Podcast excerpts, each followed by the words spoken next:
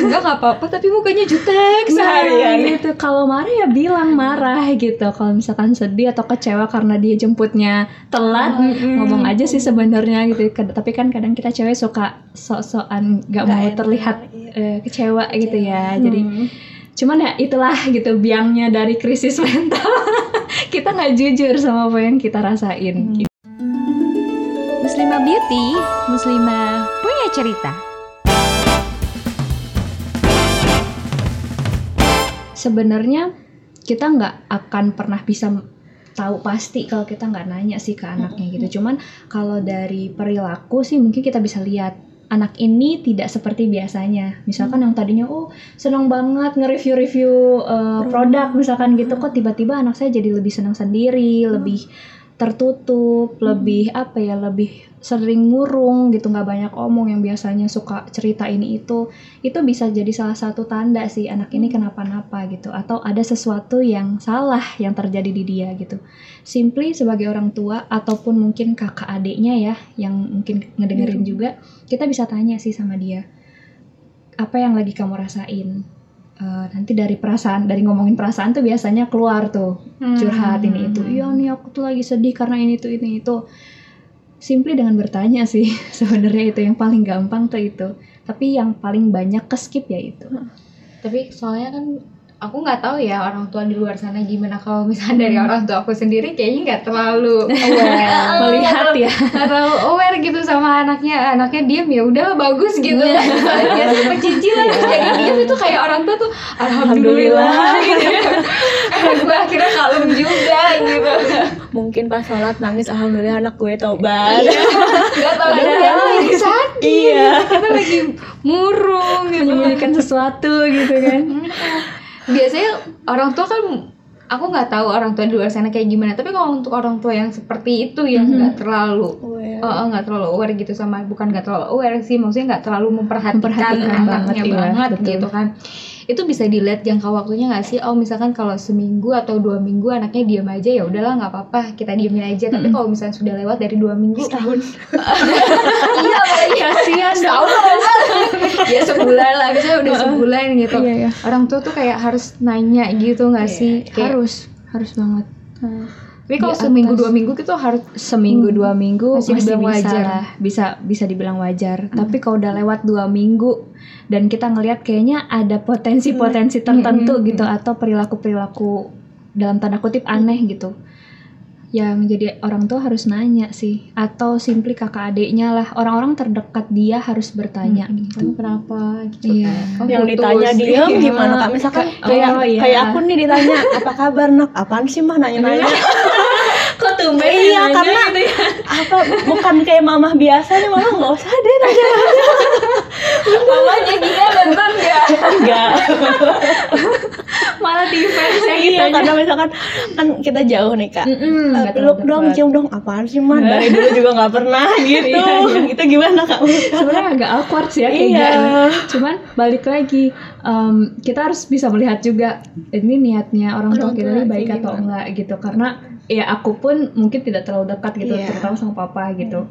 Eh, tapi sekalinya dia nanya atau mesti ngedeketin gitu ya aku mencoba untuk oke berarti orang tua aku sedang ingin uh, iya try to be nice gitu lah untuk menjadi orang tua yang lebih baik gitu. Kita sebagai anak juga jangan menutup diri gitu kan. Kayak aku ya. iya sih gitu cuman ya udahlah kita sama-sama mewujudkan kesehatan mental yang lebih baik gitu kan. Mhm. jadi kita sama-sama harus mau ini sih berbagi sudut pandang lah gitu. Oke mah aku Oke, akan Mah. cerita. Tapi kalau misalkan buat orang yang sel kan nggak semua orang bisa menunjukkan ekspresi kasih sayang. betul. Nah buat orang yang misalnya dia yang nggak bisa gitu nunjukin ekspresi kasih sayangnya gitu dia diem aja gitu. Itu juga bisa jadi faktor nggak sih dia mudah untuk terganggu mental health-nya Sebenarnya sih balik lagi ke orangnya ya kak, Eh, karena mengungkapkan rasa cinta atau kagum kita tuh nggak harus sama kata-kata secara langsung. Hmm. Kadang ada yang lebih nyaman dengan menulis atau ngasih gift gitu kan atau Hmm. simply beli Silver Queen di Alfamart terus kasih ke mamanya gitu Hmm. without dia bilang aku cinta kamu mah atau apa pun itu. Mungkin itu adalah salah satu bentuk rasa cintanya dia gitu. Cuman gak diomongin aja gitu. Nah, tapi buat orang-orang yang susah atau lebih sulit untuk mengap, meng- apa ya? mengungkapkan nah, mengungkapkan emosinya dia sebenarnya agak lebih eh, dia sendiri akan lebih bingung sih kak sama perasaan di dirinya sendiri Hmm. gue tuh hampa tapi gue nggak tahu nih perasaan apa sih yang ada di diri gue Iya. gitu karena itu memang agak sulit juga kak. Aku ketemu beberapa klien yang seperti itu. Pas, pas aku tanyain apa yang kamu rasain hari ini? Nggak tahu kak. Flat aja gitu. Ya kita sebagai orang yang denger juga "Ah, ini gimana gimana mohon maaf gimana gitu ya. Jadi gimana ya ngasih solusinya kalau kamu sendiri perasaannya flat gitu. Tapi itu nggak sedikit yang kayak gitu ke banyak, banyak Oh. banget. Karena mungkin kita dari kecil nggak dibiasakan untuk merasakan apa yang kita rasakan dan mengungkapkannya gitu. Mm-mm. Kalau misalkan sedih, ya ngomong sedih. Biasanya kan kita nggak usah sedih-sedih lah, jangan Iya. nangis, dan gini apa sebagainya. Itu tuh salah satu hal yang bisa memicu untuk kita nggak kenal sama emosi diri kita sendiri Oh.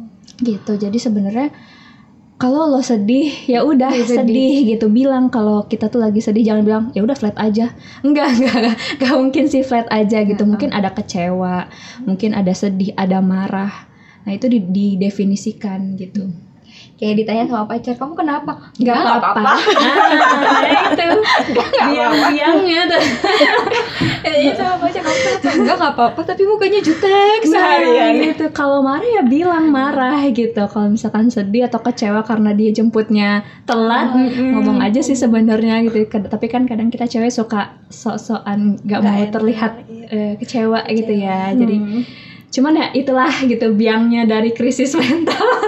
kita nggak jujur sama apa yang kita rasain. gitu. Jadi mulai sekarang kita harus jujur Jujur. dengan perasaan kita. dengan siapa pun ya siapa pun. Iya, misalnya- bang kembaliannya kurang Nah, iya, itu kadang nggak enak kan Nah, Aku daripada nggak apa-apa pulang, oh kembali, kembali dong. nah, ini contoh contoh orang yang ekspresif guys apa kembalinya apa nggak kembali ini kembali gope loh. Gitu.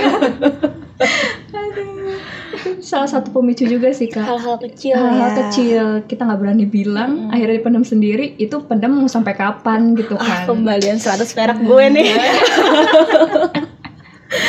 Aduh. Jadi kita mulai sejak dini harus jujur dengan perasaan kita. Betul. Kalau misalnya kita sedih ya udah kita nangis-nangis bombay aja seharian nggak apa-apa Iya, ya. tapi abis gitu itu kan. kita ini lagi Abis itu lagi, dibalikin ceria lagi moodnya gitu kan. Betul. Kalau mau marah marah aja nggak apa-apa. Asal jangan banting barang juga. Atau banting orang itu aja bahaya. tapi kadang mungkin ada yang orang terlalu ekspresif nih kak Oh, untuk iya. Ngasih tahu kalau dia marah nah itu gimana tuh kak? Kayak dia marah-marah di tengah jalan tuh kan ada iya, kan iya, iya. Nah, itu tuh terlalu ekspresif ya. Itu antara terlalu ekspresif atau dia terlalu banyak yang dipendam akhirnya meledak meledak gitu. saat itu gitu. nah itulah sebenarnya fungsinya dari kita jujur sama diri sendiri gitu. Kalau kita marah ya kita bilang kita marah dan kasih tahu kenapanya kita marah. Jangan gue marah kenapa nggak tahu. Gue marah. Ya jangan gitu juga gitu. Marah pasti ada sebabnya kan. Everything happens for a reason kan. Iya benar. semuanya tuh terjadi karena ada sebab gitu. Jadi ya instead of kita sedih-sedih nggak jelas marah-marah nggak jelas kita juga cari tahu apa sih hal yang bikin kita sedih yang bikin kita marah gitu. Sama kalau misalnya kita lagi sendirian di kamar terus tiba-tiba nangis gitu. Hmm. Eh kok gue nangis? Kenapa ya? Perasaan gak ada angin, gak ada hujan tapi kok air matanya jatuh Nah, gitu. ternyata dia nggak sadar kalau dia nguap Oh, tadi habis ya. Lupa. dia lupa ya udah terusin aja lah nangisnya lumayan kan Iya. energi ini Buat negatif energi. Jadi kak selain menyadari eh, perasaan diri sendiri kayak hal-hal kecil dari diri sendiri, apalagi sih kak yang harus diketahui dari dalam diri seseorang kalau dia kena mental health kayak apa sih ini? Cara mencegah. Cara mencegah, mencegah, bertele-tele. Aku mau kasih apa ya yang cocok biar enggak ya selain ulang ulang ulang Gak apa-apa. Oke kak enggak. Jadi selain mengetahui apa tadi emosi, Emosi diri, diri sendiri, cara mencegahnya itu apa lagi kak? sebenarnya langkah-langkah yang bisa kita lakukan adalah eh, sebisa mungkin selain kita aware sama diri sendiri ya Mhm. kita cari orang yang benar-benar bisa kita percaya untuk kita bisa berbagi cerita. Karena banyak juga sih orang yang akhirnya keganggu gitu ya kesejahteraan mentalnya gitu. Karena dia nggak punya tempat untuk berbagi gitu. Hmm. karena ya kita sebagai manusia eh, ini ya makhluk sosial ya kita juga perlu lah orang untuk ngobrol gitu. Kalau teman atau orang tua atau keluarga nggak bisa diajak ngobrol gitu sekarang banyak teman-teman platform kesehatan mental yang menyediakan curhat gratis gitu atau kayak layanan di apa ya Grab Health ya kalau nggak salah. Itu juga ada psikolognya. Itu teman-teman bisa reach gitu kan. Atau di platform-platform kayak Ibunda kalau Hmm. teman-teman pernah lihat gitu di Instagram. Itu menyediakan konseling peer counselor dan juga psikolog psikiater juga ada sih gitu. Jadi udah banyak sih sebenarnya akses-akses yang bisa kita dapatkan gitu ya untuk menunjang kesejahteraan mental kita gitu. Tapi aku mau nanya nih, aku mau nanya lagi. Kalau misalkan ada orang yang sering banget mengeluh tentang hidupnya, Mhm. entah dia ngeluhnya ke eh, temennya atau dia ngeluhnya ke Sosial. saudaranya, ke orang Mhm. tuanya atau anaknya gitu kan. Apakah eh, bisa dibilang orang yang sering mengeluh itu sudah terganggu mental health-nya gitu juga nggak sih? kalau intensitasnya terlalu sering itu juga kan kurang wajar ya. Hmm. Berarti ya something happen lah sama orang ini gitu. Ada sesuatu yang gak beres nih gitu yang perlu untuk kita cari tahu kenapanya dan kita cari solusinya seperti apa gitu. Jadi buat teman-teman yang ngerasa nih kok temen gue curhatnya nggak kelar-kelar ya masalah itu lagi itu lagi mungkin dia memang sedang terganggu di permasalahan itu dan dia nggak ketemu solusinya seperti apa. Nah kita sebagai teman kalau misalkan kadang kan kita juga punya limitasi ya, Iya, punya batas gitu untuk menerima jadi tempat sampahnya orang Mm-mm. gitu. Bisa di refer ke psikolog, peer counselor kayak gitu itu nggak apa-apa sebenarnya. Tapi dengan cara dan bahasa yang enak ya, jangan ya udah lu pergi aja sana ke psikolog itu gue udah nggak bisa lagi nggak jangan kayak gitu ya teman-teman. Gue udah nggak bisa lagi temenan sama lo. Kayak kayaknya tuh masalah lu itu lagi itu lagi gue capek gitu nggak kayak gitu juga sih ya. Kita kasih tahu caranya atau kita kasih tahu nih Instagramnya ini atau misalkan platform atau websitenya ini gitu jadi biar dianya juga enak gitu kan dan dianya juga nggak kena mental issue juga gitu kan karena diceritain sama temennya terus gitu Mungkin itu berlaku untuk teman yang seperti Kariska, Ya, misalkan temannya ya. menerima, belum Iya, temannya yang bebel. Nah, Nah. itu mungkin harus dikerasin kak. itu caranya lain lagi Lain gitu lagi. Jadi benar-benar yang tahu treatmentnya itu ya kita sebagai temannya dan keluarganya ya kak. ya orang-orang Orang terdekatnya terdekat. Ada pesan garis kayak mau disampaikan kepada kaum muda nih. Khususnya kaum muda ya. Mungkin Heeh. orang yang gak muda juga boleh kok gitu kan. Sebenarnya kalau dari aku sih pesan untuk saat ini adalah apa pun yang kita alami, yang kita eh, yang hadir gitu ya di kehidupan kita, semuanya itu ada fasenya, semua sementara gitu kan. Jadi meskipun sekarang teman-teman lagi sedih, percaya aja suatu saat teman-teman akan gak sedih lagi gitu. Kayak gelombang aja gitu. Kita ada fase di atas, fase di bawah dan gitu aja terus. Nah, yang bisa kita lakukan apa? Ya kita kenali diri sendiri dan berusaha untuk apa nih yang bisa gue lakukan setelah ini. Jangan berkutat dan takut. Aduh begini, aduh begitu. Coba aja dulu sepossible mungkin yang teman-teman bisa lakukan gitu. Jadi do something lah. Ada tips nggak sih kak untuk eh, jadi harus biar tahu nih, biar mereka tahu kalau lagi ada yang nggak beres dalam dirinya itu harus eh, mungkin agak mau baca apa dulu terus baru konseling ke profesional. Oh, Ada tips nggak kak baca bacaan Oke. gitu apa? kalau misalkan mau baca-baca artikel Ah, gitu ya berkaitan dan- dengan kesehatan mental atau seputar psikologi boleh banget gitu teman-teman cari tapi di website-website yang memang eh, Udah terpercaya valid, gitu ya. iya, valid, kredibel.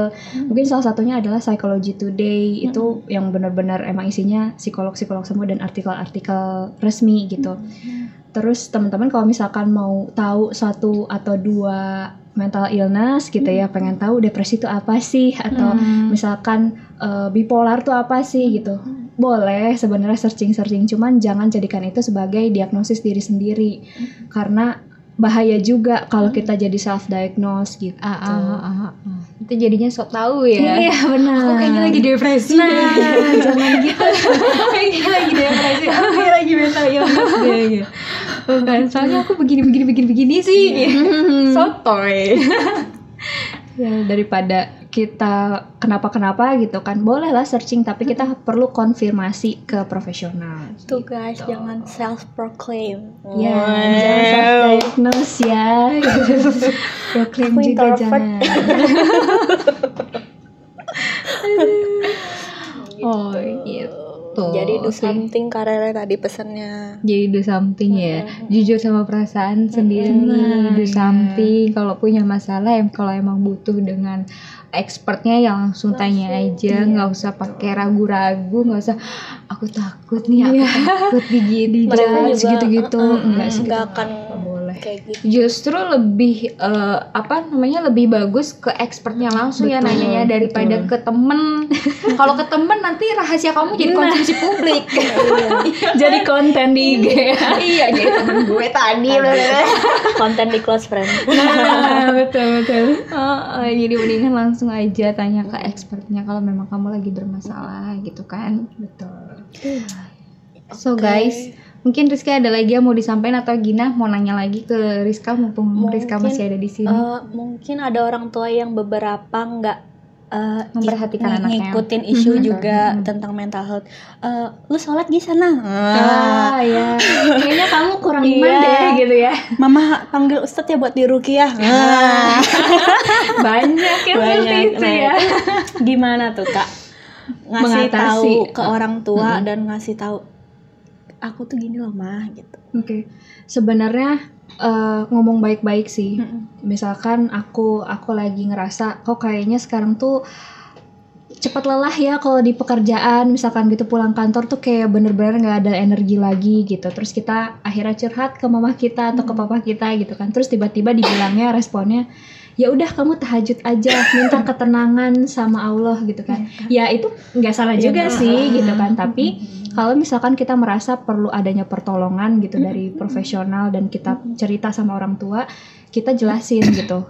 Ya mau nggak mau kita harus ngejelasin dong sama orang tua bahwa mah aku tuh ngerasa gini bu- mungkin bukan ya mungkin imanku memang agak sedikit tergoncang juga gitu. Cuman aku butuh orang untuk ngobrol eh, orang profesional gitu untuk bisa mengerti kondisiku seperti apa dan yakinkan kepada mereka juga bahwa pergi ke psikolog atau psikiater itu nggak harus jadi orang gila dulu gitu. Iya, benar. karena itu sih apa ya stigma yang mungkin orang tua kita tuh masih percaya ya orang yang datang ke psikolog itu adalah orang-orang yang benar-benar udah gila gitu Iya, udah kayak orang gila yang di jalan gitu. Ah. padahal sebenarnya eh, kesehatan mental simply kita nggak tahu harus ngapain dan kita ngerasa sedih aja selama satu atau dua minggu itu tuh boleh banget ke psikolog gitu Nggak ada larangan. nggak ada ya. larangan Hmm. boleh banget gitu gitu sih komunikasikan aja ke orang tua Jadi bagi para orang tua yang anaknya mungkin udah remaja bisa diterapin ya tipsnya. betul Apalagi udah dewasa Udah gitu kan dewasa. anaknya.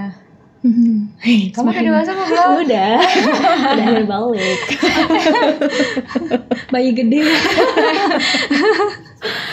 Oke, iya Oke. sih biasanya emang gimana ya? Iya, Maksudnya kalau gitu. masalah orang tua dan anak tuh komunikasinya. betul Apalagi kita ya mungkin beberapa kebanyakan di Indonesia Mhm. kayak udah nggak udah nggak deket sama orang tuanya gitu loh kak kayak Mhm. gapnya terlalu jauh iya jadi nggak enak giliran ngomong tentang mental health dikira gila Gila gila atau kan suruh ya udah kamu puasa ya Senin Kemis gitu kan biar lebih dekat dengan Tuhan. Iya bener sih, Iya. cuman kan ada hal lain yang perlu kita adjust gitu.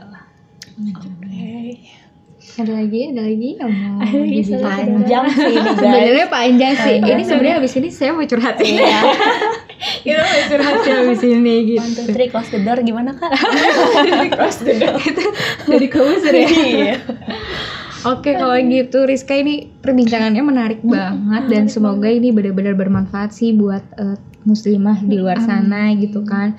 Semoga kalian yang mungkin sedang merasakan kecemasan, kekhawatiran, terus apalagi kayak stres yang berlebihan Iya, gitu kan. betul. Ada baiknya untuk langsung segera dibicarakan ke expertnya gitu. Siapa tahu memang kamu sedang membutuhkan pertolongan yang eh, pertolongan dari ahlinya gitu untuk masalah-masalah kamu daripada kamu pendem sendiri gitu kan. Mendingan langsung dibicarain aja. Pendem-pendem marah-marah di jalan Nah, kan iya, jangan jangan sampai kayak gitu ya. Ntar dikira orang jadi gila kamu gitu.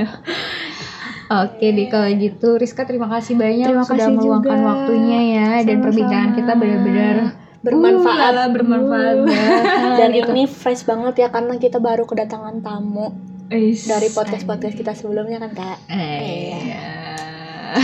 Banget MBS nih sekarang.